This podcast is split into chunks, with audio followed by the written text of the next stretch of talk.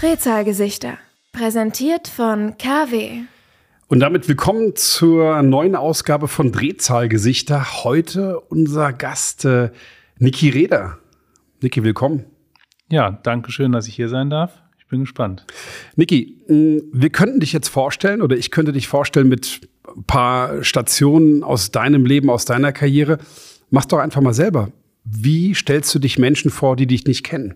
Ja, da ist die Frage, wo wir, wo wir anfangen. Also vielleicht einmal, einmal äh, äh, ganz zurück an die Anfänge. Wie ist das, wie ist das alles gekommen, äh, was wir hier machen? Also das war ganz, ganz klassisch. Als kleiner dreijähriger Junge wollte ich Rennfahrer werden. Ähm, dummerweise waren wir aber ähm, also ich mache das ja hier den, die Firma mit meinem Bruder zusammen, aber das war, da war mein Bruder, als ich drei war, war noch gar nicht geboren. Ich bin nämlich dreieinhalb Jahre älter, aber ähm, wir sind halt nicht aus einer Rennfahrerfamilie, also gar nicht. Äh, äh, ähm, und deswegen war das, war das mal grundsätzlich schwer. Wir hatten einen, einen relativ großen Bauhof. Unsere Eltern hatten ein Tiefbauunternehmen und auf dem Bauhof haben wir, immer mit Autos rumgefahren, äh, äh teilweise erlaubt, teilweise heimlich. War auch so, dass irgendwann mal montags das Ordnungsamt bei meiner Mutter anrief, anrief und fragte, ob da irgendwelche Rennveranstaltungen bei uns auf dem Hof stattfinden, weil mein Bruder dann so ein Go-Kart hatte, was er da irgendwie gebastelt hat und dann sind wir dann damit gefahren. So, das war, das war halt immer da und ähm, irgendwo haben wir dann aber nicht den Zugang gekriegt. Es gab ja kein Internet in dem Sinne damals. Es gab auch nicht diese, diese Computerspiele wie heute. Es gab diese Kartbahnen noch nicht. Also das ganze Thema Michael Schumacher, Go-Kart-Bahn, das, wo man so vielleicht heute sagt, auch mit zehn hat man ja heute bestimmt schon die Chance, irgendeinen Zugang zu kriegen. Gab es nicht. Äh, und da uns dass unsere Eltern auch jetzt nie mal auf einer Rennstrecke gefahren sind, gab es da praktisch keinen äh, Zugang. Ähm, ja, dann haben wir uns selber immer irgendwelche alten Autos besorgt, wo wir mit auf dem, auf dem Hof rumgefahren sind. Und so war das dann relativ einfach. Und irgendwann war dann 18. Geburtstag. Ähm, da habe ich dann, ein, äh, also vorher war dann so die Ersatzdroge Mountainbike mal ein paar Jahre. Und ähm, die, da die Eltern das mit diesem Rennen eigentlich doch ziemlich konsequent ausgeblendet haben, ich glaube, das haben sie auch gar nicht richtig verstanden, wie äh, intensiv doch der Drang danach ist, habe ich dann zum 18. Geburtstag so ein Polo Fox geschenkt bekommen mit 45 PS und Stufenheckding, was natürlich an sich äh, was sehr Besonderes ist, wenn man ein Auto zum 18. Geburtstag äh, bekommt. Aber das war für mich eigentlich schon eine Katastrophe so ein bisschen, weil es gab dann einen Autokatalog und auf dem Autokatalog war eigentlich mein Polo Fox drauf und ein Ferrari F40. Also es war sicherlich zu der Zeit das langsamste erhältliche Auto, was es gab. Und der war auch relativ neu und ich hätte viel lieber irgendeinen alten GTI gehabt oder irgendwas, aber nicht jetzt ein Polo-Kombi mit 45 PS. Keine, keine 45 PS. Jetzt fängst du schon so die, diese Karriere oder dein, dein, dein Lebensweg auf. Aber wenn dich jemand kennenlernt, du triffst, sitzt im Zug, fährst nach München und jemand sagt, ja, hallo, ich bin der Patrick Simon, kommentiere das ein oder andere Rennen äh, und macht das und das. Was würdest du Leuten erzählen, was Niki Reda heute macht? Was ist deine Aufgabe? Ja, mein, meine Aufgabe ist äh, sicherlich hauptsächlich Geschäftsführer Mantai Racing. Und ähm, es, es geht bei uns, wir sagen das wirklich immer so, es geht darum, am Ende reduziert sich das darauf, äh, dass äh, bunte Autos sch möglichst schnell im Kreis fahren. Und darum herum äh, haben, wir, haben wir relativ viele Themen, also alles, was sich damit beschäftigt, klar, ursprünglich der Einsatz der Autos selber, aber der Ersatzteil-Support für die Autos, der den, den Fahrern ein Coaching beizubringen, ähm, die Autos präparieren, Kits für die Autos entwickeln, verkaufen, ähm, für Porsche bei der Entwicklung der Fahrzeuge helfen, äh, Abstimmungsfahrten zu machen.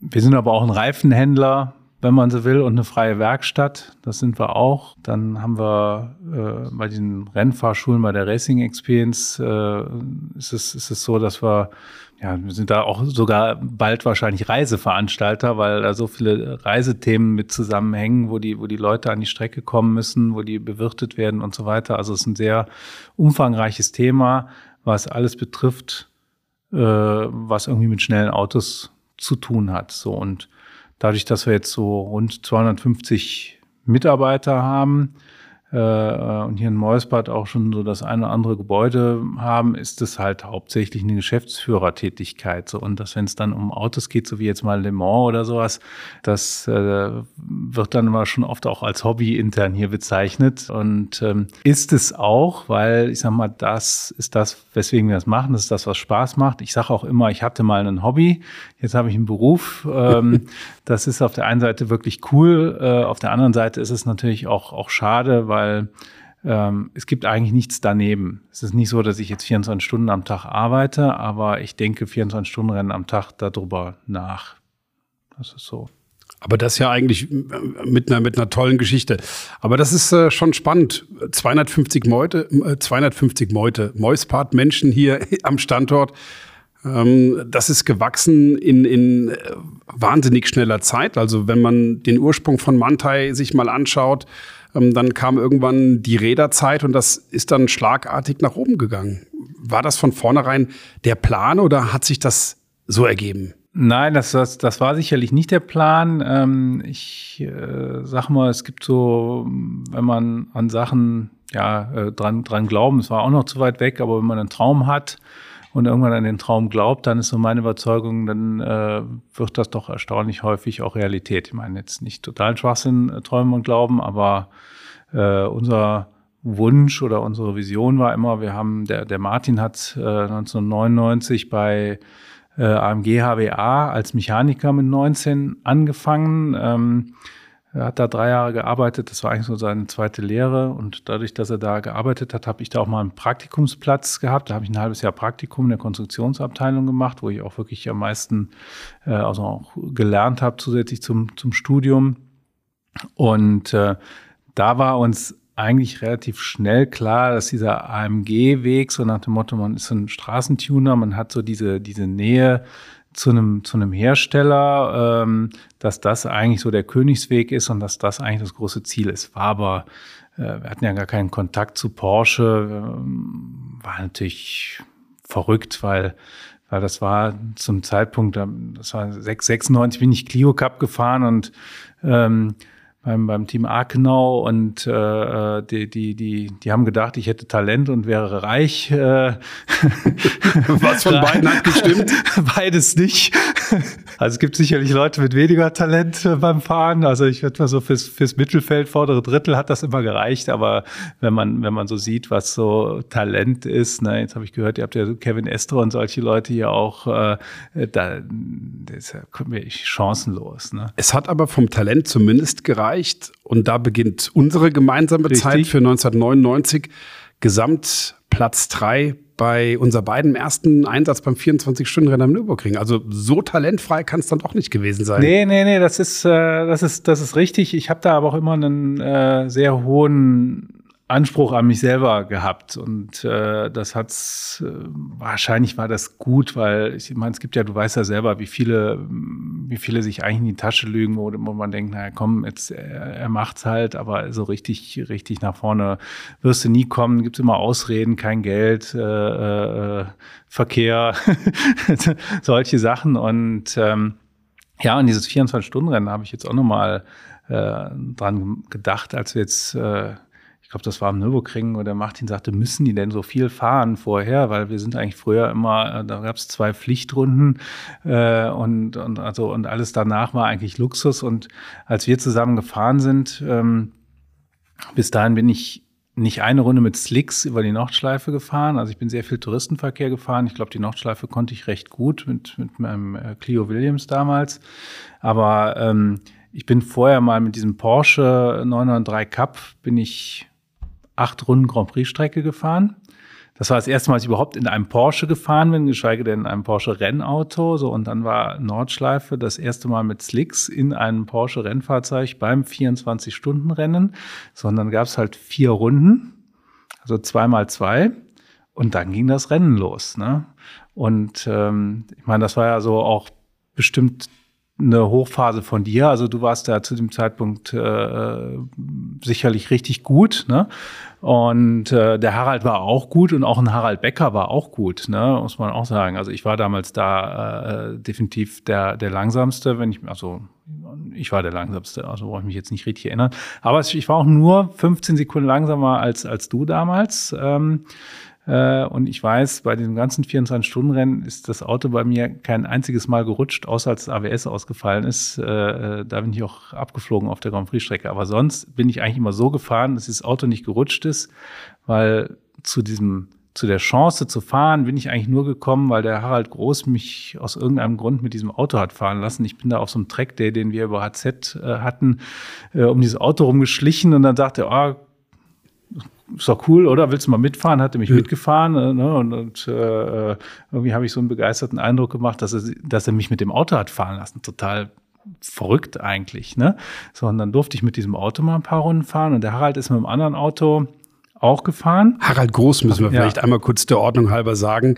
Harald Groß, Harald Becker, das waren genau. unsere beiden Teamkollegen. Ja. Also er hat dich fahren lassen und dann? Genau. Und dann bin ich äh, äh oben äh, äh, Bitkurve, Grand Prix-Strecke rechts runter äh, Richtung Richtung Hatzenbachbogen, diese diese rechts, wie heißt das? Bitkurve, ist Bitgeschlängel, ne? Müsst ihr eigentlich wissen. Ähm, Ändert sich der Name irgendwie permanent. Ich glaube, mittlerweile heißt es Ravenol-Kurve, aber ja. damals war das Bit oder Warstein, ja. eins der bin ich jedenfalls in dieser Rechtsbergab und bin komplett quer gekommen, also aber nicht beabsichtigt, sondern das Auto ist einfach ausgebrochen, wo ich nicht mit gerechnet habe. Und irgendwie habe ich das, ist nichts passiert. Und der Harald war hinter mir und da war der Harald der Meinung, dass ich eine Wahnsinnsfahrzeugbeherrschung hätte.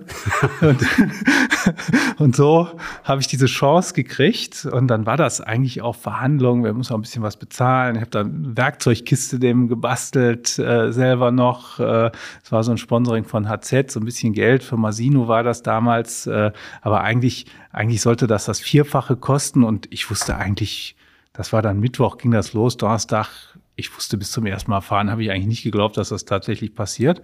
Aber es hat passiert. Es, äh, ich sag mal, dieses Nicht-Rutschen hat dazu geführt, dass ich auch keinen Unfall gebaut habe, was ja auch nicht unerheblich ist. Äh, so, dann bin ich meine vier Stints da gefahren und ihr äh, äh habt da die, äh, wart halt entsprechend schneller. Aber ähm, also wegen mir haben wir nicht gewonnen, aber wegen mir haben wir auch nicht verloren. Ne? So gesehen. Solide Dritter geworden mit einem Radlagerschaden vorne rechts, den wir reparieren mussten. Er hat uns nochmal so.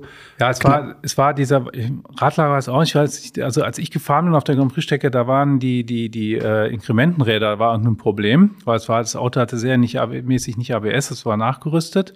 Und dann ist auf der Grand Prix-Strecke das ABS ausgefallen und das war echt krass. Das war wie Handbremse anziehen und einlenken. Da bin ich ins Kiesbett reingeflogen. Und ähm, die haben mich da rausgezogen, dann bin ich weitergefahren und da muss ich heute immer noch dran denken, dann hatte ich ja so einen Bremsplatten, aber das fuhr eigentlich noch ganz okay. Und dann bin ich da mit sechs Runden weitergefahren, bis der Reifen geplatzt ist. Hast du dich noch aufgeregt, dass ich mit den Vibrationen gefahren bin, weil dann die Antriebswelle kaputt geht? Ähm, aber das wusste ich damals ja alles nicht. Ne? Und ähm, und auch jetzt bin ich immer, habe ich immer noch Schiss, wenn die Leute Bremsplatten haben und dann sagen, es geht weiter, weil das ist ja so der Effekt, scheiße, ich habe da Bremsplatten reingefahren und äh, jetzt muss ich wieder gut machen. Äh, und fahren tut das schon mit so einem Bremsplatten, ist ja immer nur an einer Stelle kein Profil, ne? Die ist relativ kurz, aber es platt, der Reifen platzt dann auch schnell. Ne? Und am Wochenende in Le Mans die 92, Bremsplatten. Genauso. Und dann fliegt der Reifen davon. Genauso. Bei mir ist dann nämlich auf der Dettinger Höhe bei 270 der Reifen geplatzt oder 260 oder wie schnell das Ding war. Wo ich auch noch war, das war wiederum erstaunlich easy, ne, muss ich sagen. Also das, kann ich mich auch noch dran erinnern an das Gefühl, aber es hat der Kotflügel weggerissen hinten. Aber es, wahrscheinlich hat das alles Viertelstunde, 20 Minuten gedauert vorne, das, das Radlager. Ich meine, das war damals halt alles weit weniger umkämpft. Ne? Aber trotzdem, wir ich haben das gemacht waren meine ersten Runde auf, Runden auf der Nordschleife. Also ich bin bis dato nicht äh, Nordschleife großartig äh, gefahren ja. und von daher war das äh, mutig vom Harald. mit uns zwei, das ja. definitiv. Ähm, Harald Becker war Gott sei Dank dabei, der hat einen Großteil finanziert, muss man glaube ich rückblickend sagen. Und Harald war ja auch immer grundsätzlich gut finanziert mit, mit den Partnern, äh, die, er da, die er da mit an Bord hatte. Viel Weiß war auf dem weißen Auto nicht mehr zu sehen. Nee. Ja gut, das, das muss man Harald groß äh, hoch anrechnen, dass das war, war gut. War das dein einziger Auftritt beim 24-Stunden? Nee, ich bin danach, danach kamen wir ja äh, zu, zu, zu dem Rennteam. 2001 ging das dann los. Genau, 2001 ging das äh, los, wo praktisch damals der Martin Putsch, der, der ähm, Inhaber von, von Kuiper und Recaro, der auch aus, wo die Mutter aus Mönchengladbach kommt und ähm, äh, unsere Eltern haben zwar nichts mit Motorsport zu tun, aber so die, die, die äh, witzigerweise die wegweisenden Momente hat unsere Mutter doch äh, äh bescheinigt. Und da war nämlich der, der Martin Putsch, äh, war dann auf dieser Geburtstagsfeier seiner Mutter in Mönchengladbach, irgendeine so Gartenparty von in Anführungszeichen alten Leuten damals. Für uns waren zwar jünger als wir jetzt heute wahrscheinlich, aber trotzdem, ne, ich war da 18, 19 oder ist egal. Und dann rief sie mich an und sagte, der Martin Putsch ist da, du wolltest den doch mal kennenlernen. So, mich da natürlich hingedackelt, habe gesagt, cool, Chef von Recaro, stellt sich mal vor. So, und dann habe ich dem so erzählt, was ich gemacht habe, haben wir so zehn Minuten gequatscht und dann habe ich ewig nichts mehr gehört und irgendwann rief der mich an und sagt, ich habe hier die Automotor und Sport und da steht was über das 24-Stunden-Rennen drin. Kannst du mir da was zu sagen? So, und dann habe ich gesagt, ja, kann ich. Und äh, dann, jetzt versuche ich das mal kurz zu fassen. Der hat dann praktisch seine damaligen Geschäftsführer, das war der Elmar Degner, der noch lange bei uns gefahren ist, und der, der Horst Käspohl, die hat er geholt, äh, äh, und mich und hat gesagt, jetzt haben wir denen praktisch die Nordschleife beigebracht und sind mit den äh, 24-Stunden-Rennen gefahren, dieser Honda Accord Challenge und sind da auch Dritter geworden was ja auch gut war. Das waren nämlich 20 Autos, das war eine richtige Competition. So, und dann äh, kam danach praktisch äh, äh, Recaro Marketing, hat gesagt, sie machen ein bisschen was da draus, weil der Martin das ähm, ist ein sehr zurückhaltender Mensch. Ähm, der wollte gar nicht, dass das so groß in die Öffentlichkeit kommt und da stand zwar Recaro drauf, aber das war jetzt kein Recaro-Auftritt. Ne? Wie dann später mit dem Porsche beispielsweise. Genau, das ist daraus entstanden. Ja. Aber das ist aus dieser Gartenparty entstanden, wenn man so will, ne? Äh, auf der ich eine halbe Stunde war. So und ähm, äh, dann haben wir da die Chance gekriegt, weil wir das sicherlich gut gemacht haben. Ne? Der wollte einen kleinen Auftritt. Wir haben das denen beigebracht. Wir haben das, äh, das Auto war auch, ähm, da gab es damals den Mäder und wir hatten eigentlich so die beiden schnellsten Autos da in der Klasse. Ich habe sogar, hab, parallel habe ich ja dann Fahrzeugtechnik studiert, dann haben wir sogar, weiß nicht, habe ich das Setup von dem Honda Accord für 500 Mark wahrscheinlich damals an ein anderes Team noch weiterverkauft, als wir nicht mehr gefahren sind. Also Engineering Dienstleistung 99. Ja, 2001. Okay, ja. 2001. Ja, ja, aber ähm, und äh, aber das war natürlich eigentlich ganz cool und, und so war dann eigentlich klar, okay, mit den, mit den Autos, das klappt, so ein Auto verstehen. Dann kam auch der Porsche, äh, der Recaro Porsche. Frank Stippler. Genau, Frank Stippler. Und da waren wir auch äh, direkt sehr schnell, haben das erste und dritte Rennen damit gewonnen, waren auch äh, 15 Sekunden schneller als damals Mantai und, und Groß mit Werksfahrern. Also ähm, das war schon schon gut und so sind dann die Leute auf uns aufmerksam geworden. Dann der Hermann Thielke auch über einen Lothar. Dann hatten wir nämlich damals bei dem Porsche schon Lothar Christen, genau. der alle 50 24 Stunden Rennen am Nürburgring mitgemacht hat. Wir hatten ja die 50. Ausgabe dieses Jahr. Wusstest ja, du das? Ich wüsste nicht, wo er sonst gewesen wäre, wenn 24-Stunden-Rennen war. Also so gesehen, ich wusste das nicht, aber wenn du mich gefragt hast, ja, ja, also die letzten 30 Mal oder 25 Mal war ich ja auch dabei, da war er auch immer dabei. Ja, aber der war die 25 Mal davor auch schon ja, dabei. Das, das passt. Das, wenn einer, dann er. Er hat ja auch die, seine Rennlizenz zusammen im Stuck gemacht. Okay. Das finde ich auch mal witzig, die Geschichte. Ja, jedenfalls hatten wir dann diesen ähm, also auch bei dem Akkord hatten wir schon die Achseneinbau äh, fertig, vorvermessen äh, da, was eigentlich bei so eigentlich nicht üblich ist in seiner Klasse vor 20 Jahren schon dreimal nicht, mhm. aber Martin hatte ja den den HWA-Ansatz äh, äh, und äh, und so mm, macht ja auch Sinn. Also wenn die Teile musst du eh kaufen und dann kannst du ja auch einmessen. Und dann hatten wir bei dem Recaro Porsche auch die Viertelachsen fertig vorbereitet und irgendwann hat man einen Unfall und dann kam rein, die Viertelachse getauscht, ging relativ schnell weiter und das hat den Lothar und dann den, den Hermann und, und, und Dirk Adolf, das hat die dann so beeindruckt, dass wir dann diesen Ford von denen übernommen haben, dann im Jahr 2005. Gab es irgendeinen Moment, wo eure Mutter gesagt hat, oh, das war jetzt blöd mit dieser Gartenparty und diese wegweisende Geschichte, wenn dann zwei Brüder kommen und sagen, wir machen ein Rennteam da. Also meine Mutter hätte gesagt, brotlose Kunst, mach was Anständiges. Jo, du hast ja zwei Brüder und ich weiß, ich habe irgendwann mal zu Formel Fort-Zeiten euren Keller ausgeräumt und Formel Fort-Teile bei euch gekauft. Also, aber ähm, ja gut, aber auch trotzdem hat meine Mutter immer dagegen interveniert irgendwo, ne? Ja, das ist okay, ja, das äh, aber erfolglos anscheinend. Ne? Ähm, nein, die die äh, das war das die die schwierige Phase war eigentlich vorher. Ne? Das war ähm, äh, während des Studiums äh, Clio Cup gefahren ähm, ohne Geld, dann den Formel Ford habe ich äh, habe ich bei meinem Bruder mir 10.000 Mark geliehen, bei einer Bank 10.000 Mark geliehen, bei einer anderen Bank 10.000 Mark geliehen. Mit, das ist unvorstellbar eigentlich heutzutage. Äh, ich sag mal, der, der Ritchie sagt immer mit dem guten Namen meiner Eltern, ähm, äh, ich mir da Geld geliehen, ähm, habe dann Formel Ford gekauft, habe den dann bei einem Kumpel in der Garage abgestellt. Damit es keiner mitbekommt. Damit keiner mitbekommt.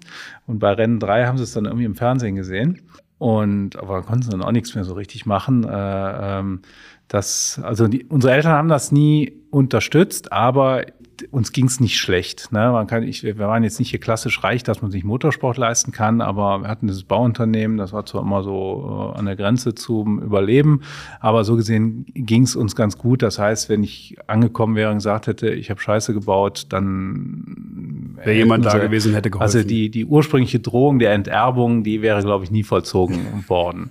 Und ähm, ja, dann hat man diesen Formel Ford dann da äh, äh, heimlich, heimlich gekauft und das war dann schon die Phase, wo ich ja studieren sollte oder auch studiert habe und eigentlich sollte man die Bauunternehmung übernehmen, aber die lief zu der Zeit so schlecht, dass eigentlich nicht absehbar war, dass diese Bauunternehmung noch existiert, wenn wir mit dem Studium oder mit der Ausbildung fertig ist. Und dann haben wir eigentlich gesagt, dann machen wir das, wo wir Spaß dran haben. Dann habe ich Fahrzeugtechnik studiert, Martin hat seine Ausbildung gemacht, hat Kfz-Meister, Technikermeister gemacht und so, so ist das eigentlich passiert. Mhm. Aber nochmal ein Jahr zurück zu den Clio-Zeiten. Das war halt so, äh, wie gesagt, äh, der, der äh, Klaus Akenau dachte, ich habe Talent, bin reich, weil es gab mal einen Testtag in Hockenheim, so einen Sichtungstesttag, da ich eine halbe Stunde fand. Da war ich auch erstaunlich gut, weiß auch nicht, das hat echt gut geklappt. Ähm, und ähm, dann sollte das 2500 Mark pro Einsatz kosten und dann gab es so eine Junior-Sichtung in, in Val di Vienne, äh, äh, wo ich auch tatsächlich so haarscharf DSF-Junior geworden bin, sonst wäre das eh nichts, äh, etwas eh nicht, hätte ich das eh nicht gemacht. Ja, dann war aber definitiv kein Geld mehr da nach dieser Junior-Sichtung, also diese einmal 2500. Ich weiß auch nicht, was ich mir dabei gedacht habe.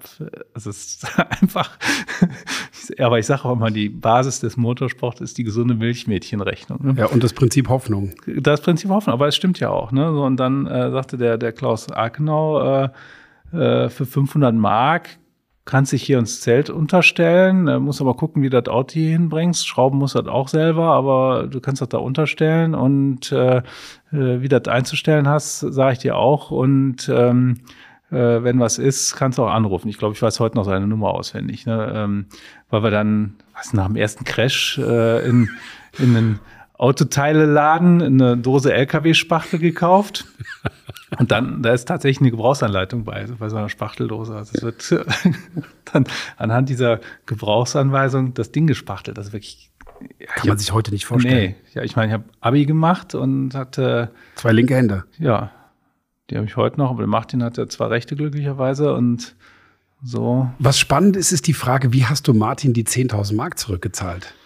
Oder sind die noch offen?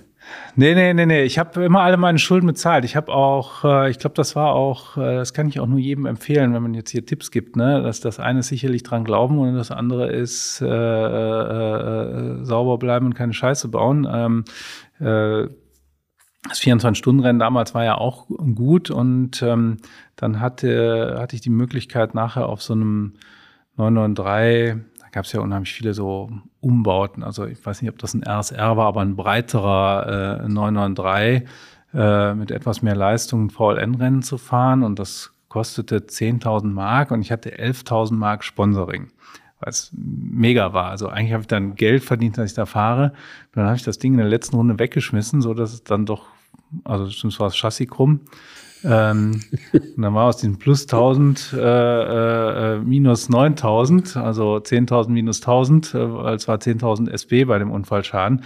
Ja, und die hatte ich halt nicht so. Und dann habe ich die, hat das wahrscheinlich ein Jahr gedauert, bis ich das irgendwie abgestottert habe beim Harald. Das war aber auch kein Problem. Ich glaube, der, der hat sich fast gefreut und gewundert, dass er das, äh, ich, ich glaube, er hat, oder ich weiß, es gibt da andere Kunden, ne, äh, wo du sagst, die können sich das leisten, die zahlen es aber trotzdem nicht. Das war aber nie außer Frage, dass ich das zurückzahle. Und das war auch eigentlich so mein Karriereende, weil das war für mich so der Punkt, wo ich gesagt habe, komm, das es hat eigentlich, wenn man ehrlich ist, keinen, keinen Sinn. Ne? Und dann kam halt dieses, diese Rennthemen-Thematik, also der, der Anruf von dem Martin Putsch, der kam dann praktisch danach. Okay. Die Gartenparty war davor, der Anruf kam danach. Das kriege ich nicht mehr zeitlich äh, übereinander, aber es wird so irgendwas alles zwischen 99 und 2001. Gewesen. Wann hast du das letzte Mal ein Rennauto bewegt? Es stehen zahlreiche vor der Tür. Ja, das ist schlimm. In den ja, Hallen. Ja, das ist schlimm. Ich habe, äh, ich weil hab, wenn wenn man so an seine Karriere geglaubt hat, wenn man so viel also Risiko auch eingegangen ist mit Geld und und sich geliehen hat und dann jetzt die geilsten Rennautos vor der Tür stehen hat und sie nicht mehr fährt. Also ich habe schon. Äh, es passt eigentlich gerade. Also Renn, Rennauto ähm, kann ich mich gar nicht dran erinnern, wenn ich das letzte Mal gefahren bin. Also es ist, ich glaube, zu Mannteil-Zeiten gar nicht mehr. Mit dem TT bin ich irgendwann mal nochmal gefahren. Er war ein Track Day. Aber ich wollte das jetzt nochmal machen, weil, ähm, weil der der Punkt war halt auch, ich bin dann mit diesem Honda Accord nachher mitgefahren, mit dem Mitsubishi mitgefahren, sondern hatten wir halt diese Firma, und da war ich immer so der Vorwurf, das war halt schon auch damals extrem anstrengend und, und auch kritisch alles so. Und dann war ich so montags immer der Vorwurf, auch von Martin so ein bisschen, naja, du, du hast ja immer noch Spaß, du kannst fahren. Da habe ich irgendwann gesagt, du was, also Spaß ist das eigentlich keiner. Das ist eigentlich eher Stress äh, für mich. Und äh, wenn, wenn, wenn du so ein bisschen selbstreflektiert bist und dir überlegst, wenn du das Ding dann wegbombst und musst dich dann am Montag in die Garage stellen und bist dann der Vollidiot und bist jetzt auch nicht der Starfahrer, Fahrer, der das Ding, ohne den das Auto nicht weiterkommt. Also es gibt ja Leute, wo er sagt, die, die können das halt auch. Ne? Äh, ich meine, der Olaf hat sich, hat sich zwei Jahre nachdem er gefahren ist, noch eingesetzt und ist äh, schneller gefahren als ein Timo ähm, mit Jeans, äh, weil er sich aufgeregt hat, weil die alle sein Auto schlecht gemacht haben. Äh, okay. hat, hat er sich reingesetzt, hat den Helm angezogen, ist eine Runde Grand Prix-Strecke auf die Nordschleife und hat gesagt, Leute, erzählt mir keinen Mist. Das Auto ist schnell. Fahrt erstmal so schnell wie ich. Aber, aber es ist schon noch so, dass alle vom Olaf noch einen wahnsinnigen Respekt haben. Ja. Das haben wir von Kevin Estre auch gehört. Das ja. war echt intensiv, wie man Olaf da schon noch ja, das ist, ähm, ist ja auch wirklich ein besonderer Mensch, der, der, der, der sehr viel geleistet hat und von dem wir auch hier sehr viel lernen durften und übernehmen durften. Und ja, in seiner, in seiner Art, äh, auch, auch wie er auftritt, äh, mit dem, was er geschafft hat, ist er, ist das beeindruckend. Für mich das Beeindruckendste war mal, ähm, dass ich weiß das Thema gar nicht mehr, ist wahrscheinlich fünf, sechs, sieben Jahre her, da gab es bei der VLN so eine Fahrerbesprechung und da ging es um irgendein, irgendein Problem gab es da. Dann wurde da eine Stunde diskutiert und der Veranstalter oben in dem Media Center, also komplett bestimmt 150 Leute, so ein Teamchef-Meeting mit allen VLN-Leuten, ne? Und Veranstalter und hin und her und so rum und so rum und so rum. Das wurde wild diskutiert. Und irgendwann kam Olaf dann. Olaf meldet sich zu Wort. Ja, Olaf, hat der Olaf drei Minuten erzählt. Und dann sagt er, wer war das damals, der Chef? Ich weiß es gar nicht. Dann sagt er, okay, Olaf, ja, dann machen wir das so. Und dann warum? Dann war, war ruhig und dann sind alle gegangen. Waren alle auch zufrieden mit dem, was Olaf also, gesagt hat. Das war die Diskussion beendet. Ne? So, und das sind natürlich äh, äh, Sachen, die, die auch wertvoll sind, ne, auch für uns wertvoll ist, wenn, wenn, wenn Olaf was sagt, braucht man eigentlich nicht mehr so weiter groß diskutieren und äh, äh man muss ihn, man muss ihn verstehen wollen. Ne? Das ist, man muss doch manchmal so ein bisschen zwischen den Zeilen äh, lesen, aber ich, ich sage immer, äh, meistens hat der Olaf recht. Ne? Es ist äh, manchmal nicht auf den ersten Blick offensichtlich, aber wenn er was sagt, denkt er sich was dabei und äh, es stimmt meistens. Und was ganz fatal ist, äh, das nicht ernst zu nehmen. Ne? Das ist, ähm, das, äh, das bringt meistens nicht viel. Also es ist jetzt nicht, dass er einen dann jetzt da, dass man dann von ihm dann irgendwo bestraft wird oder so. Immer ein blöder Spruch kommt schon, ne? aber das, das ist es wichtig, darüber nachzudenken, weil ein wahrer Kern ist mindestens ist schon, schon immer noch allgegenwärtig, auch wenn er nicht jeden Tag hier ist, logischerweise. Ja, sein, Na sein Name steht drauf und ähm, meine, für uns war das, äh, ähm, ähm, wir sind zwar vom, vom Typ her, wie wir, ich glaube, als Chef sind wir sehr unterschiedlich, aber von dem, was wir so als Erwartungshaltung haben und äh, was wir wollen, sind wir doch sehr, sehr ähnlich. Ne? Es ist ein sehr hoher technischer Anspruch, es ist technikgetrieben. Ich sage auch heute noch, äh, äh, die Idee äh, äh, kommt vor dem Business Case und äh, wenn die Idee gut ist, dann muss der Business Case auch passen eigentlich. Aber wenn der zahlenmäßig nicht passt, dann hat man falsch gerechnet. Äh, Nein, es ist, ähm, es ist wirklich so. Das ist eine, wenn wir von einem Produkt überzeugt sind, ähm, dann sind wir auch davon überzeugt, dass wir damit Geld verdienen können. Und das hat sich auch eigentlich immer bewahrheitet, muss man sagen. Auch wenn es manchmal schwierig war und immer was gedauert hat, weil ähm, wir sind halt begeistert, wir, wir leben die Themen und es hat mal einen äh, Zulieferer, der Dirk Weinkauf, hat mal gesagt, da haben wir uns äh, äh über das Auto, was da hinter dir steht, da ist ein Bild von dem, ähm, von dem Sondermodell äh, GT2 CS 25 Jahre Mantai und das ist zwei Jahre her oder drei Jahre her und dann haben wir da so ein bisschen gesponnen über das Auto und dann sagt er so, boah Mensch, wenn wir das schon, wir haben ja, wir sehen ja so viel und wenn wir das schon so geil finden, was meinst du, wie geil das erst die Kunden finden? Und das ist ähm, und das ist eigentlich so ein äh, sowas, wo ich gedacht habe, da hat er hat er verdammt recht. Und das andere, was ich immer sage, ist, äh, wir wir erfinden die Träume äh, unserer Kunden von morgen. Na, also nicht unserer, also das, was die Leute morgen träumen, müssen wir heute erfinden. Oder wovon die Leute morgen träumen, das müssen wir heute erfinden. Und das ist unser Job. Und, ähm, und das geht nur mit, dieses Passion-Wort ist so ein bisschen, ja, finde ich jetzt irgendwie doof, aber was Besseres fällt mir auch nicht ein. Da, das ist es dann am Ende. Ne? Das machen, worauf man Spaß hat und dann kann man solche Träume erfinden. Genau, genau. in dem Gebäude, in dem wir sitzen, das war ein großer Traum von euch, am Nürburgring zu sein oder?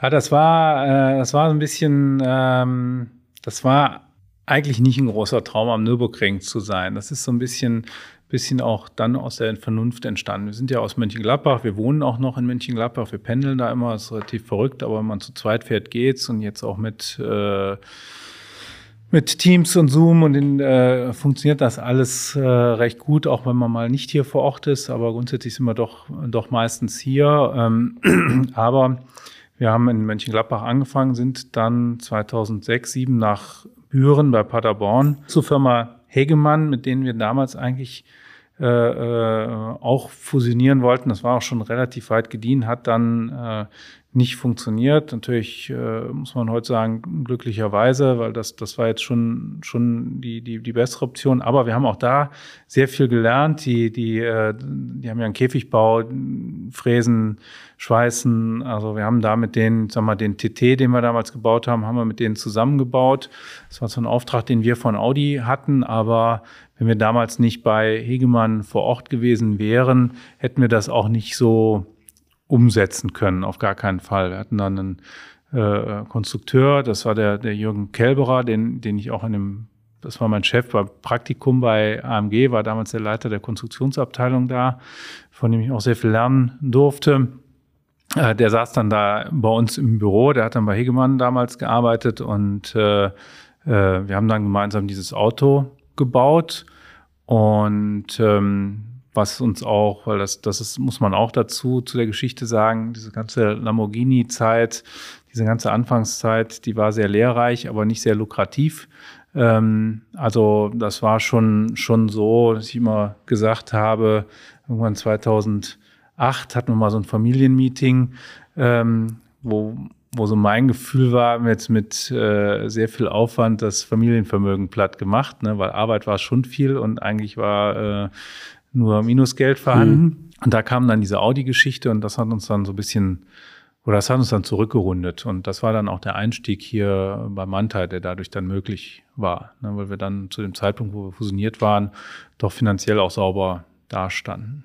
Der Standort Nürburgring, nachdem ja. äh, das in der Nähe von Paderborn äh, kurzzeitig war, aber nicht Genau, wir hatten, äh, uns war dann irgendwann klar, wir werden da nicht äh, bleiben, wir werden nicht fusionieren.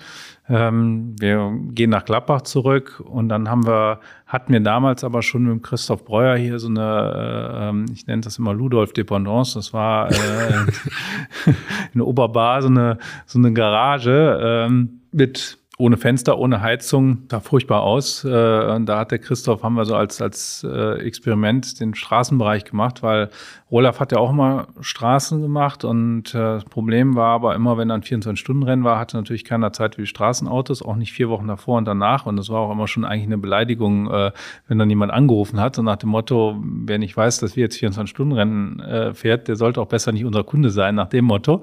Okay. und äh, es wurde nicht so gesagt, aber es war schon. Man hat den Menschen das Gefühl gegeben. Falscher Zeitpunkt, falscher Ort, falscher genau, Zeitpunkt. Was willst du hier von uns? Wir haben Wichtigeres zu tun. Ne?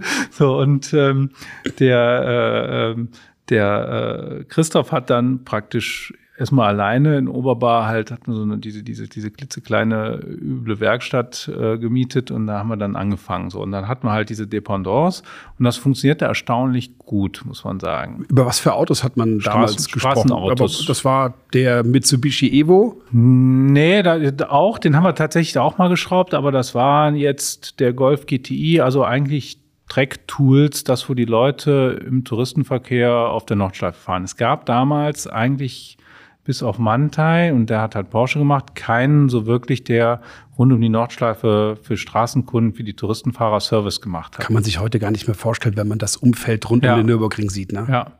Ja, ja, es ist verrückt. So. Und ähm, der Christoph ist ja auch bekannt und äh, das war er damals sicherlich noch nicht. Ähm, äh, aber war natürlich, haben wir natürlich wirklich, wirklich Glück gehabt, dass wir uns da gefunden haben. Ich glaube auch beidseitig. Ähm, und ähm, der hat äh, das angefangen und dann war eigentlich klar, naja, so Standort Nürburgring, wenn man das jetzt ein bisschen besser machen will, ist schon nicht schlecht. Und zu der Zeit waren, wir waren ja ab 2003 sind wir ja KW gefahren äh, mit dem mit dem Recaro Porsche und auch mit dem V8 Star dann. Und das war äh, eine, eine, eine tolle Zusammenarbeit. Und da ist vielleicht auch eine schöne Geschichte von den Anfängen, als wir den Mitsubishi gemacht haben. Da bin ich äh, äh, durch über die Essen Motorshow sind wir da gelaufen und haben gesagt, okay, jetzt brauchen wir Sponsoren oder Partner, äh, so und äh, ähm, gut, bei Bielstein, die, das war relativ schnell äh, äh, rum und äh, Warum? Was war die, was war die Begründung, warum es da nicht weiterging? Also ich will jetzt auch nicht unfair sein, aber wir waren dann natürlich so wie, da kommen halt 100 Leute an, die dich bequatschen und äh, ja, gehen wir weiter. Das jetzt, falscher Zeit, falscher Ort. Genau. Die, die wussten ja auch nicht, was daraus wird. die, die Chance her, mhm. Lotto spielen wäre ja schon äh, besser gewesen, als jetzt auf äh, Martin und Niki Räder zu setzen auf der Essen Motor schon. Aber dann hat ja äh, Jürgen oder Klaus oder beide haben ja dann scheinbar doch äh, auf ja, den Lottogewinn gesetzt. Das, das, äh, ähm, das war dann so, dass ich zu KW, wir sind gar nicht zu KW gegangen, weil wir gesagt haben, es gab so ein Rallye-Art-Auto, das war so ein Werksauto und haben gedacht, okay, der Rallye, der fährt mit KW und die werden ja nicht zwei Autos sponsoren. Im Nachhinein total Schwachsinn, weil die hätten es einfach dasselbe auch gegeben, wäre easy gewesen für die. Ne? Äh, gut, die waren ja auch noch klein damals, aber das war so, da haben wir gar nicht gefragt. Ne? Und ähm, wir sind dann bei Koni gelandet. Das hat auch gut funktioniert. Ähm, das war auch so eine so eine, so eine, so eine schöne Geschichte. Ähm, wir sind dann, äh, das, das, als wir mit dem Mitsubishi gefahren sind, in dem Jahr gab es so ein Sportautoprojekt und da sind die, glaube ich, irgendwie Sechster geworden mit dem Presseauto Mitsubishi Evo 6. Und dann wurde ein Evo 7 vorgestellt, auch ein schönes Auto. Und äh, haben wir gesagt, okay, mit dem Honda, wir machen was Schnelleres machen wir Mitsubishi, machen wir eine Mitsubishi Evo 7. Und dann äh, äh, haben uns ja, Sportauto, das war die Hauptinformationsquelle zu dem Auto, gesagt. Und dann war halt Recaro, die waren halt auch Sponsor bei Rally Art. Und dann haben sie gesagt, okay, machen wir einen Termin bei Rally Art. Und dann sind wir dahin. Und dann war das eigentlich nicht so ein schöner Termin, muss man sagen. Die, die haben halt gesagt, okay, da gibt es ein gebrauchtes Auto. Das kostete dann 200.000 Mark oder Euro vielleicht schon, aber für uns unvorstellbar viel. Die wollten uns dann diesen Evo 6 verkaufen, haben gesagt, sie machen auch keinen Evo 7 und wir brauchen das mit dem Evo 7 auch gar nicht versuchen. Das hätte eh keinen Sinn, wenn wir das machen.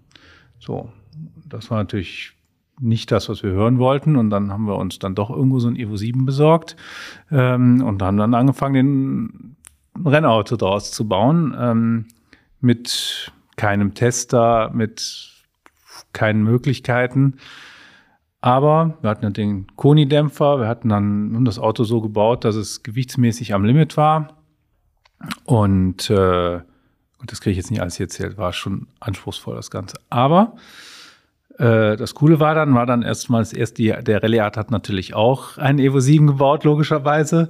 und äh, dann gab es ein VLN-Rennen vor dem 24-Stunden-Rennen, wo der Rallye Art und wir gefahren sind. Und äh, das Schöne war, dass wir dann im Training schneller waren als die. Ne? Und äh, standen wir aber auch nur eine Sekunde oder so und dann standen die Autos nebeneinander am Vorstart und sie haben es dann auch nicht über die Grand Prix-Strecke geschafft. sind sie ineinander äh, äh, geknallt und sind, äh, ich weiß nicht, ob beide abgeflogen sind, aber wir sind abgeflogen, war vorbei. Ne? Okay.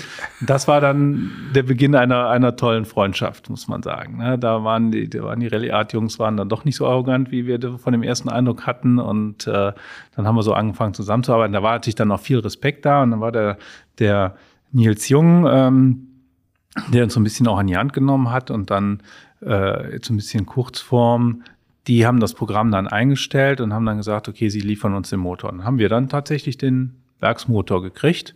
Die sind dann immer mitgekommen und, und so lief das dann äh, weiter. Ne? Das war dann eigentlich so unser erster unser erster Werksunterstützung. Nee, Werkseinsatz war das ganz sicher nicht, aber es war eine Werksunterstützung. Okay. Ne? Und äh, das war natürlich äh, toll und dann war dieses Auto auch wirklich, wirklich schnell ähm, und, und auch sehr, sehr speziell. Das war abgefahren, das Ding. Wir hatten da, es war ja mit, äh, wir hatten dann einen zweiten gebaut danach. Äh, das Auto war Allrad. Wir haben dann das Mitteldiff ausgebaut. Der hatte vorne größere und breitere Räder als hinten, weil das Ding ja frontlastig war. Wir hatten hinten im Kofferraum vier Kühler mit so einem, mit so einem runden Loch in dem Kofferraum, wo ein Ventilator äh, raus war, der das abgesaugt hat. Das konntest du zwar nicht sehen, weil äh, äh, die Diskussion mit dem Veranstalter wollten dann auch nicht eingehen.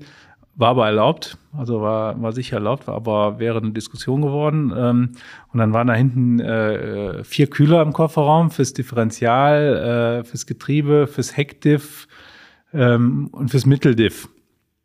Ähm, und die, die Luft wurde aus den Radhäusern rausgesaugt und hinten abgesaugt. Und wenn ich jetzt hier im RSR gucke, der hat genau so ein Ding da drin, wie wir das eigentlich auch hatten. Also das war schon, das war schon geil eigentlich. Ne? Und dann mit den, sah so ein bisschen aus wie eine Hygiene. Auto war vorne breit, hinten schmal. Äh, ja, und haben wir uns dann schon so ein bisschen ausgetobt an dem Ding. Und ja, das war die Mitsubishi-Geschichte. Wie kam der Standort jetzt hier in Moisbad Ach so, ja, jetzt, da, da, äh, darauf sind wir irgendwie so und nicht zurückgekommen. Ja, aber dafür ähm, bin ich ja da. ja, jetzt sind der, wir wieder im Kreisverkehr. Der, hier. Äh, der, der, der Stand am Räderkreisel hier. Ähm, der Standort Meusbad kam dann, dass, äh, dass Christoph natürlich hier am Nürburgring schon war als, als Räder Motorsport und uns relativ klar war, dass der Standort Meusbad schon der sinnvollste ist für ein Rennteam in, in, in Deutschland und auch für Straßen. Aber das Gewerbegebiet bestand im Prinzip aus Olaf Mantei da hinten mit einem Gebäude und einer Halle. Ja. Äh, dann gab es, äh, ich muss auch. Ja, es gab, das ist ja jetzt, jetzt sind wir ja im Jahr 2000. Olaf gab es, es gab Phoenix schon. Ja, der Bilk Falcon, den gab es noch nicht, der Kreisverkehr war nicht gebaut, äh, äh, der Capricorn war, war hier um die Ecke noch nicht. Ja, aber es war noch. Die, die Wiegehalle war noch nicht. Ich sag mal, aber so, so 60 Prozent war schon hier. Ein bisschen was mhm. war schon da. Ne? Ich meine, der Olaf war damals der erste, 1999 oder 2000. Und äh, dann ist schon ein bisschen was passiert und dann stockte das so ein bisschen. So, und ähm, dann war klar, weil wir hatten dann mit KW, das war dann schon auch eine Freundschaft. Der, der Jürgen Wohlfahrt ist sieben oder acht Jahre bei uns gefahren, zusammen auch mit dem Elmar Degner und mit, mit Christoph Breuer, der dann auch gefahren ist bei uns. Und das war eigentlich so eine Kombo, die lange gefahren ist. Das hat auch Spaß gemacht, muss man sagen. Daneben war immer äh, Hermann Thielke, Dirk Adolf, du auch manchmal mit dem, mit dem größeren Auto. Und wir hatten dann immer A3, Mitsubishi, äh, TT. So, und äh, darüber war das natürlich dann auch eine Freundschaft. Ne? Wenn du in so 24-Stunden-Rennen zusammenfährst, dann lernst du dich ja doch schon kennen irgendwo. Und ähm, dann war klar, äh, KW hat hier dieses äh, Grundstück gekauft und wollte hier bauen. So, wir haben auch gesagt, äh, wir würden eigentlich auch was machen und dann haben wir, haben wir gesagt, okay, dann machen wir das zusammen. Das hat aber, glaube ich, drei Jahre gedauert, bis wir uns da, also nicht bis wir uns geeinigt haben, aber das war halt. Bis es vorangetrieben wurde. Bis es, genau. Und ähm, wir hätten hier eine Halle ohne Fenster gebaut und äh, äh KW wollte halt auch was Repräsentatives und dann war eigentlich die Idee, hier äh, das Gebäude zu bauen, so wie es jetzt heute auch hier steht. Mm, aber das Gebäude ist eigentlich so, dass man war, die, die Idee war, so eine Adresse am Nürburgring zu haben für verschiedene Zulieferer. Also wenn man hier rumgeht, sieht man, man könnte hier auch fünf, sechs Firmen unterbringen mit unterschiedlichen Eingängen und Abtrennungen. Und dann war so die Idee, äh, Adresse am Nürburgring, unten zentraler Posteingang, Zentrale, wo die, wo die Leute, wo jemand am Telefon sitzt und dann haben hier Leute eine Hebebühne oder, oder eine, eine Hallenfläche und können hier ihre, ihre Dependance am Nürburgring aufmachen. Das war die Idee. Und dann war, haben wir gesagt, als Räder nehmen wir unten eine Hälfte und machen da die, die Straße rein. Also ich sag mal so 20 Prozent von dem Gebäude haben wir gesagt, machen, mhm. wirtschaften wir. Und ähm, Ja, und das fing dann an und dann ähm, haben wir dann schon ein bisschen mehr bewirtschaftet und dann kam dann irgendwann Mieter und dann haben wir aber, also so, drohten Mieter zu kommen, dann haben wir gesagt, nee, das äh, eigentlich brauchen wir die Fläche selber. Und dann haben wir so richtig fremd vermietet nie irgendwas und wir haben dann den, den Service für KW, also das, was ich KW hier vorgestellt habe als Stützpunkt am Nürburgring, das, das leben wir auch heute hier so und äh, ich glaube auch, dass KW hier mit Abstand der stärkste äh, Stoßdämpferlieferant ist äh, in, in Meusbad in Richtung Nordschleife, weil man das Thema auch ja sehr ernst nimmt und, und da dafür auch so, so, so, so lebt. Ne? Klaus und Jürgen haben, sind ja auch getrieben von der Begeisterung fürs Produkt, für die Sache und, und dementsprechend haben die das immer vorangetrieben und so ist das eine Freundschaft und es gibt da auch ganz viele Geschichten. Also man muss einmal die, der, der KW hat ja diesen, diesen Seven Poster und auch schon sehr lange. Ich meine, jetzt hinter uns baut jetzt 15 Jahre später der Bildstein auch einen hin, aber es ist, äh, war, war, war jetzt sehr lange so, dass der KW eigentlich der einzige war, der diesen Seven-Poster hatte. Und das ist eigentlich passiert. Da hatten wir in Birmingham unseren Recaro Porsche aufgestellt auf dem KW-Stand, auf der Autoshow. Und der Jürgen Kelberer, wo ich eben von erzählt habe, dieser Konstruktionsleiter von äh, damals HWA, der war zu der Zeit bei BAR. Und dann haben die so einen Prüfstand gehabt, den die verkaufen wollten für praktisch kein Geld ich glaube 50.000 Euro sollte der kosten. So ein Ding ist neu, viel, viel teurer. Das Problem ist, den Prüfstand, äh, äh, der braucht allein ein Fundament für eine Million. Also den stellt man jetzt, also den, den aufbauen und zu bedienen, das ist das, das ist der größere Geld, Aufwand. Das ist der Aufwand. So, und dann haben die tatsächlich sind die zusammengekommen und haben diesen Prüfstand gekauft, der jetzt von England dann nach Fichtenberg gekommen ist und da seit äh, ja 15 Jahren muss es jetzt sein. Äh, äh, Zahlreiche steht, Abstimmungen. Ne? So und ähm, das hilft uns auch noch heute und hat uns auch, auch damals sehr geholfen. Also ich bin da großer, großer Fan von nach wie vor. Ähm, man muss das halt auch bedienen können und auch verstehen, was da rauskommt. Aber äh, alle unsere Autos laufen über diesen Prüfstand. Was ist der Vorteil von diesem Seven Post? Was, was zieht ihr aus diesen Ergebnissen oder was ist der Grund, das Auto da drauf zu stellen? Was wird ähm, erzeugt? So ein, so, ein, so ein, Dämpfer ist ja ein, ein sehr, sehr komplexes Bauteil. So eine Federdämpfereinheit sagt man ja immer, da ist einmal, hat man äh, die Feder, die Feder ist aber nicht nur eine Feder, sondern es gibt eine Helperfeder, es gibt einen Bumpstop, der eigentlich auch eine Feder ist. Äh, äh, diese Bumpstops macht man in verschiedenen Materialien, in verschiedenen Formen, sodass die dann eine gewisse Degressivität haben. Ähm, die Federraten verändern sich übers Einfedern. Es geht zwar alles nur über 60 Millimeter Weg ungefähr oder 50, aber in der Zeit passiert extrem viel. So, und dann ist der, die Feder noch das sehr einfache und der Dämpfer ist das viel komplexere. Ähm, ich habe so viele Effekte in so einem Dämpfer, dass das relativ schwer zu rechnen und zu simulieren ist. Theoretisch geht das, praktisch sage ich immer, wenn das einer simuliert, dann glaube ich es eigentlich erstmal nicht. Ähm, und äh, ich kann ja, äh, da steht immer dran, okay, äh, äh, super vierfach verstellbar und weiß ich nicht, wie viele Klicks. Die Klicks sind aber nicht alles und ich kann ihn auch aufmachen, kann Ventile tauschen, äh, kann innen drin alles umbauen. Also das ist eine unendliche Vielfalt in so einem Dämpfer. Dann gibt's dann auch noch verschiedene Arbeitsweisen. Das heißt, äh, äh wenn ein Dämpfer auf dem Dämpferprüfstand dasselbe Diagramm hat, aber eine andere ähm, äh, Verdrängerkolben oder über Ventil oder sowas geht, dann fährt sich das trotzdem anders. Also der Fahrer als Sensor ist immer noch mit Abstand der sensibelste Sensor. Und das heißt, den theoretisch rauszurechnen, das ist relativ schwierig. Den rauszufahren über den Fahrer ist auch relativ schwierig, weil ich immer Überlagerungen von Themen habe. Und auf dem Prüfstand kann ich hingehen und sagen, äh, ich sag mal, ich muss schon meine Grundfederrate, das hilft schon, wenn ich die weiß. Wenn ich auch weiß, wo ich das Problem in meinem Auto habe, hilft das auch. Aber man kann sich, der Dämpfer im, im ersten Schritt habe ich einfach nur eine Frequenz, die ich anrege und dann kann ich auf die Frequenz eine optimale Dämpfung einstellen oder eine optimale Feder einstellen. Das heißt, man macht einen Klick rauf, Klick runter, probiert, probiert, probiert und das geht immer so alle zwei Minuten, dauert so ein Ran und dann kann man sich dahin arbeiten und dann hat man theoretisch den die Einstellung. Es geht ja darum, hm, ich versuche es mal ganz kurz zu erklären. Der, der, der Hydropulsar ist ein Hydraulikstempel, der das Rad einfach rauf und runter bewegt. Mhm. So als wenn ich über eine, über Bodenwellen fahre. Und jeder weiß, wenn der Dämpfer kaputt ist, hebt das Rad ab. Das geht in die Luft. So, und wenn ich über den Bodenfälle fahre, heben die Räder zwar nicht ab, wenn ich einen Dämpfer drin habe, der nicht kaputt ist, aber ich habe eine Radlastschwankung. Das heißt, statisch habe ich eine Radlast, ich sage jetzt mal 100 Kilo. Jetzt fahre ich da drüber, dann kommt ein Impact über den Bump, dann geht die Radlast auf 150 Kilo hoch und dann soll der ja kommt dann wieder ein Tal. Und das ist dann der Trick, dass der in dem Tal nicht abhebt, dass er da drüber springt, sondern dass der dann dem, der Kontur folgt. Und dann gibt es so eine minimale Radlast, ich sage jetzt mal, die ist 50 Kilo. Und darum geht's. Und ich kann das, wenn ich das jetzt schlecht einstelle, dann ist die minimale Radlast 20 Kilo. Und wenn ich es gut einstelle, ist die minimale Radlast 70 Kilo. Und da kann ich mich hin iterieren, ähm, so dass ich diese, diesen, diesen Wert optimiert habe, praktisch unter Laborbedingungen. Und wenn ich das habe, habe ich eine Grundlage, wo ich weiß, okay, jetzt habe ich ein Dämpferfenster und dann komme ich auf die Rennstrecke und kann sagen, ich habe mal ein grundsätzliches Fenster, wo das gut funktioniert. Die Welt draußen ist natürlich wieder anders, dann untersteuert das, übersteuert das, aber dann weiß ich ungefähr, wo ich bin. Ich habe eine sehr gute Nulllinie, die, die nah am Optimum ist und dann kann ich damit anfangen, mit dem Fahrer zu arbeiten. Und äh, anderer Weg ist, irgendeiner sagt, wir hatten mal was in dem Auto X, das hat gut funktioniert, das rechne ich jetzt um auf das Auto Y. Das ist kein schlechter Weg, wenn man da weiß, was man tut. Meistens wissen die Leute da nicht so richtig, was sie tun. Also es geht oft schief, aber es kann, kann funktionieren.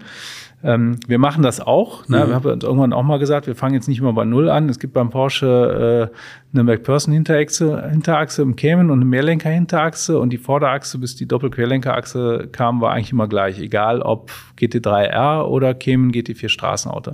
Das heißt, da gibt es schon Parallelen. Aber jetzt kann ich damit auf die Rennstrecke gehen mit diesem, äh, ähm, mit diesem Labor-Setup. Und kann dann damit arbeiten. Das ist ein Riesenschritt und es gibt auch ein sehr viel besseres Gefühl, weil ansonsten so ein Auto kriege ich immer hin, dass es halbwegs fährt. Aber ich weiß ja nicht, bin ich jetzt bei 98 Prozent, bei 99 Prozent oder vielleicht schon bei 100 Prozent. Das sagt einem ja keiner. Der Fahrer sagt irgendwann, das Auto fährt gut, aber ob der jetzt mit 190 durch die Kurve fährt und wäre vielleicht auch 191 möglich, das kriege ich ja nicht raus. Mhm. Und das, dafür ist ein Prüfstand wichtig das ist faszinierend, dass einem das jemand mal so erklären kann, dass es auch der Laie ein, am Ende versteht, weil es ja doch ein relativ komplexes Thema ist. Also jeden, den du im Fahrerlager oder irgendwo ähm, bei, einem, bei, einem, bei einer Autozusammenkunft fragst, ja, das Fahrwerk ist super, der fährt super um die Ecke. Ja. ja aber warum? Aber das ist, glaube ich, ja. mal so ein, so, ein, so ein erster sehr guter Ansatz, auch den Laien, den, dem, dem Laien da ein Verständnis für zu, für zu geben. Die Freundschaft mit KW hat euch hierher gebracht, aber ja. die Freundschaft zu KW hat auch mal das ein oder andere kritische Wort ähm, ja, zutage gebracht, um, ich sag mal, auch den motorsportlichen Erfolg am Ende ähm, entstehen zu lassen. Genau, oder? genau. Ich meine, äh, Freundschaft äh, zeichnet sich ja dadurch aus, dass man sich auch die Wahrheit sagt und äh, ähm, es gab da, gab da mal eine, eine äh, Situation, das war 2017. Äh, gab es eine eine Dämpfertechnologie. Äh, ich will jetzt auch gar nichts gut oder schlecht machen, aber es gab, es gab einen KW-Dämpfer und im RSR gab es einen Multimatik-Dämpfer. So. Und nehmen wir jetzt einfach die beiden Beispiele. Und der Multimatik-Dämpfer ist, das ist eine, eine Multimatik ist eine riesengroße Engineering-Bude und die haben äh, die haben die, die LMP-Dämpfer ist immer Multimatik und die haben da Gott weiß was für, für Sachen äh, immer gemacht. Es aber auch so ein bisschen, wie soll ich das jetzt sagen, äh, äh, so, je komplexer die Bauteile sind, desto mehr Blackbox ist das. Und dann gibt es einen, der kann das ganz toll und es versteht eigentlich keiner und dann muss man halt das nehmen. So, und der Multimatik, der baut extrem gute Dämpfer und hat das, macht das auch schon sehr lange. Und das heißt, im RSR hatten wir immer diesen Multimatik-Dämpfer. Haben wir auch heute noch. Und in LMP fahren die drin und es ist so ein klassischer DTM-Dämpfer und so weiter. Und das ist halt eine Technologie, die anders war als die Technologie beim KW-Dämpfer. und dann war eigentlich in dem, im 2015er GT3R war ein KW-Dämpfer drin. Sicherlich auch ein Stück weit durch uns. Der Olaf ist ja auch äh, äh, KW gefahren. Ähm, ähm, das äh, muss man, das ist eigentlich auch eine schöne Geschichte, das muss ich ja mal kurz erzählen, äh, um den Bildstein ein bisschen zu ärgern, unseren neuen Nachbarn hier. Ähm, aber bei Drehzahlgesichtern ist alles erlaubt, um Gottes Willen. Nein, da war, da gab es ja den Land Porsche 2003 und der Olaf ist eigentlich auch immer Bildstein gefahren und dann war der Olaf so sauer, dass der Bildstein das mit äh, Land gemacht hat. Und der Grund, warum da man ich wieder von partizipiert. Genau. Und der Grund war eigentlich ein Kompliment. Man hat, äh, man hat eigentlich gesagt, okay, äh, wenn wir mit dem Mantai gewinnen, dann gewinnt der Mantai und nicht der Wildsteindämpfer. Dann rutschen wir in den Hintergrund. Äh, wenn wir wenn mit dem äh, Land gewinnen, dann gewinnt der Wildstein. Nee, nee, das lag an den Fahrern. Genau. Obwohl ich da nie gefahren bin. Ja. Ähm, aber ich. Genau. Nein, nein, das ist, ja, aber es war, es war, aber da, da kann man wahrscheinlich noch mehrere Podcasts von Filmen wir können, füllen von der Sache. Wir können, wir sind jetzt schon kurz vor der, vor der Zielgerade. Ähm, ich sag's bewusst für diese erste Folge gemeinsam mit dir, Niki, aber, ähm, also. Aber ich muss die Geschichte trotzdem definitiv, der, definitiv. Der, der, der, äh, der Olaf war einfach, und das ist, äh, wenn der Olaf einmal äh, sauer ist, dann ist er auch konsequent. Der war halt beleidigt dass man das nicht mit ihm gemacht hat. Und dann ist er einfach umgestiegen auf KW ne? und hat dann mit KW äh, fünf plus zweimal das 24-Stunden-Rennen äh, gewonnen. Ne? Fünfmal als Olaf Mantai genau, und zweimal als Niki und Martin Genau, Reda. genau. Und ähm, wir hatten das ja schon vor ihm. Ne? Und er sagt natürlich, war viel zu hart, was wir hatten. Nee, war viel zu weich, was wir hatten. Jetzt, egal, das ist so ein paar äh, Themen haben wir da auch noch, aber das ist ja auch schön. So, und dann gab es halt diese Technologie, mit der man immer gefahren ist und es war auch gut und irgendwann äh, war dann da, dadurch ist man ist der Dämpfer auch in das GT3 Auto reingekommen, in dieses 2015er Auto, auch homologiert, war vorher immer Sachs und war dann tatsächlich KW, was was schon toll war auch für uns, äh, weil dann braucht man die Dämpfer nicht immer umbauen, wenn wir hier gefahren sind und äh, so für einen KW war das sicherlich auch gut, weil er dann auch mal bei Porsche als Erstausrüster drin war. Ich meine, die haben ja auch die KW Geschichte ist ja auch, die kommt ja auch nicht von oben, sondern von unten ne? und aus der Doppelgarage da. So, und ähm, deswegen war das ein cooler, ein cooler Schritt. Und dann kam das, äh, war irgendwann klar, es kommt jetzt die neue Generation und dann war, äh, okay, ähm, bleibt der KW-Dämpfer da drin, bleibt er nicht da drin und äh, gibt ja auch noch andere als Multimatik, aber ich will es jetzt nicht zu kompliziert machen. Und ich habe irgendwann Jürgen telefoniert. Ich sage, Jürgen, wenn ihr nicht diesen Technologiesprung macht auf diese Technologie, ich sehe jetzt mal, wie, wie, wie der Multimatik das habt, dann hat das nichts mit Politik zu tun. Dann werdet ihr, kann ich mir nicht vorstellen, dass ihr in dieses Auto reinkommt. Das funktioniert dann nicht. Aber es ist aber auch okay und richtig, dass das nicht funktioniert. Ihr müsst den Schritt machen, sonst kommt ihr da nicht weiter. So, und dann haben die tatsächlich, also es war jetzt so einfach, war es jetzt auch nicht. Es war schon ein spannendes Gespräch und äh, ich glaube, wir waren auch gegenseitig deutlich. Aber äh, coolerweise, äh, man, das muss der Jürgen dann erzählen, wie es genau war auf der Seite, aber sie haben dann tatsächlich da Leute eingestellt, da Leute für abgestellt und dann haben die diesen Dämpfer, äh, diese neue Generation äh, äh Dämpfer entwickelt. Und ähm, das ist das ist heute welcher Dämpfer? Das ist der Verdrängerdämpfer, sagen wir immer. Also das frage mich nicht, wie die genaue äh, Bezeichnung ist, aber bei uns ist, nennt sich das der Verdrängerdämpfer. Ähm, und ähm, ist von der Technologie wahrscheinlich Standard auf dem Level und es ist dann bei einem Dämpfer eigentlich wichtig, kann ich auf so einen Prüfstand drauf, habe ich den Draht dazu, entwickelt der Hersteller mir das, was ich haben will, weil das so, so, so Kleinigkeiten sind, die dann auch in den ganzen Innereien sind. Das ist nicht, äh, weil er jetzt 20 Klicks hat, damit ist es nicht getan. Also hinter den 20 Klicks gibt es noch eine Million andere Einstellvarianten, die ich dann dem Klick wieder ein bisschen steuern kann. So, Sie haben das gemacht und dann war das 24-Stunden-Rennen 2018 stand an und dann war, war dieser Dämpfer als Prototyp fertig, aber natürlich alles andere nur nicht freigefahren. Also wenn wir jetzt irgendwas in ein offizielles Porsche-Auto bauen, dann muss natürlich alles freigefahren sein, erprobt sein und so weiter. So, das war alles nicht so richtig der Fall. Trotzdem haben wir gesagt, okay, das ist ein Performance-Vorteil. Wir wollen mit dem Dämpfer fahren. Und dann haben wir das tatsächlich uns getraut und noch hingekriegt, mit diesem Dämpfer zu fahren und haben dann damit das 24-Stunden-Rennen gewonnen. Und in dem Nummer eins als Martin Nummer und Niki. eins als Martin und Niki, äh, äh, was äh, und das war ja auch spektakulär. Ähm, Und gegen ein Bielstein-Auto, was dann, das äh, Gatespeed ist ja immer Bielstein, äh, nee, ähm, ähm, Black Falcon ist ja immer Bielstein, sorry. Äh, äh, und das, aber das jetzt nur hier, weil das gerade reinpasst, ne?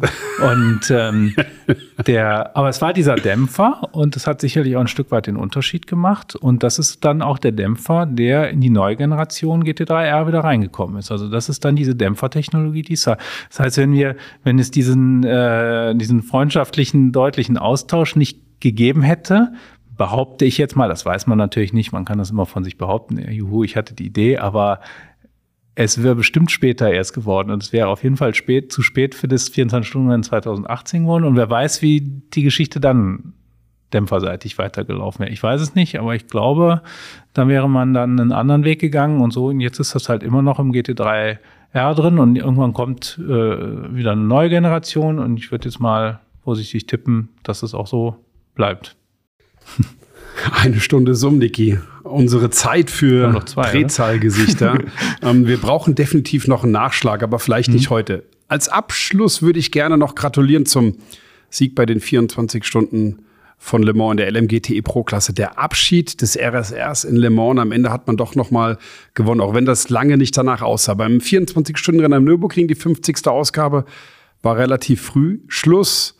Das sind die Geschichten, die das äh, Rennjahr schreibt, oder?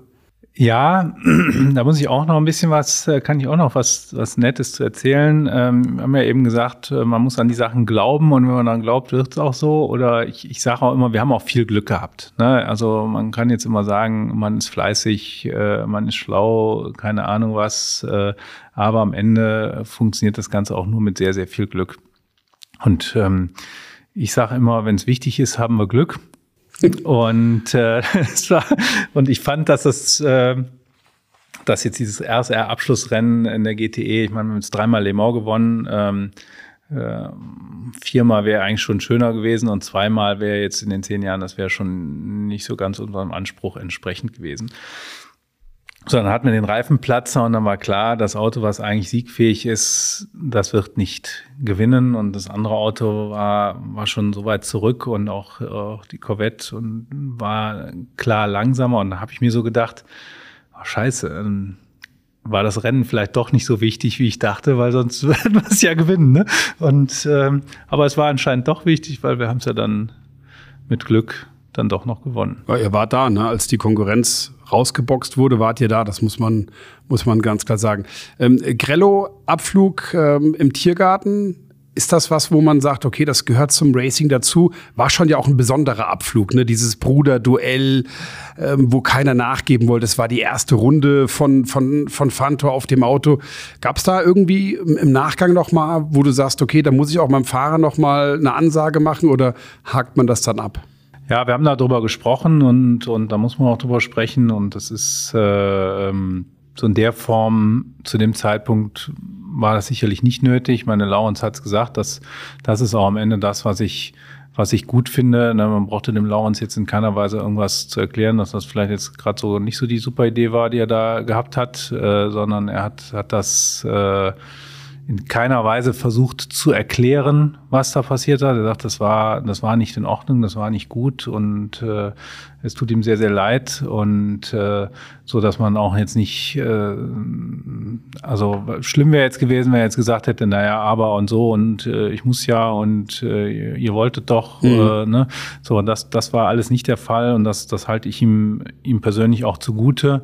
Aber wir müssen natürlich gucken, das sind Sachen, die, die ähm, die dürfen nicht passieren. Auf der anderen Seite, wir fahren mit einem großen Risiko. Ne? Wir haben die, die erste Stunde sind wir auch großes Risiko gegangen. Vielleicht auch, wenn man sich das anguckt, äh, kann ich auch die Kritik verstehen. Ne? Das war, war sicherlich auch von der Gangart wahrscheinlich das härteste 24-Stunden-Rennen, aber jeder weiß natürlich, ohne, also von hinten das zu gewinnen, ist ohne Risiko ganz sicherlich nicht möglich.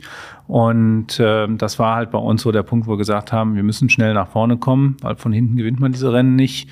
Und da haben wir schon in der ersten Stunde sind wir schon bewusst auch ein, ein höheres Risiko äh, eingegangen.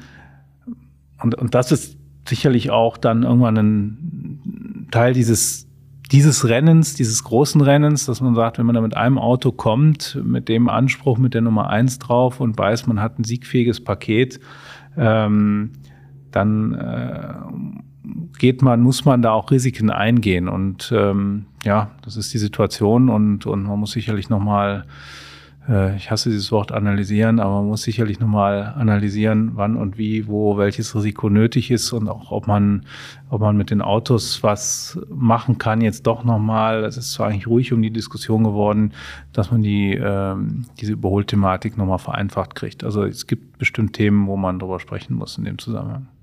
Und es gibt noch einige Themen, über die wir sprechen werden. Davon gehe ich mal aus. Aber vielen Dank für den ersten Teil von Niki Reda und Drehzahlgesichter. Ja, das ging ja schnell. Dankeschön. Hat Spaß gemacht. Hat auch nicht wehgetan. Nein, nein, ich, hätte auch noch, ich dachte, wir hätten noch ein bisschen. Ja, aber wir wollen es wir wollen's ja interessant halten. Und es ist lieber, dass wir aufhören an einem Punkt, wo es spannend ist, wo wir noch über die ganzen MR-Straßenautos genau, reden ich wollte können. mich jetzt eigentlich noch den Übergang, dass der Dämpfer jetzt auch in allen Straßenautos drin ist, den wir da gemacht haben. Das ist nämlich eigentlich noch eine, eine coole Sache. Dann nehmen wir das jetzt quasi schon als offiziellen Teaser für Teil 2, der kommen gut. wird. Machen wir das gerne. Freue ich mich. Drehzahlgesichter. Präsentiert von KW.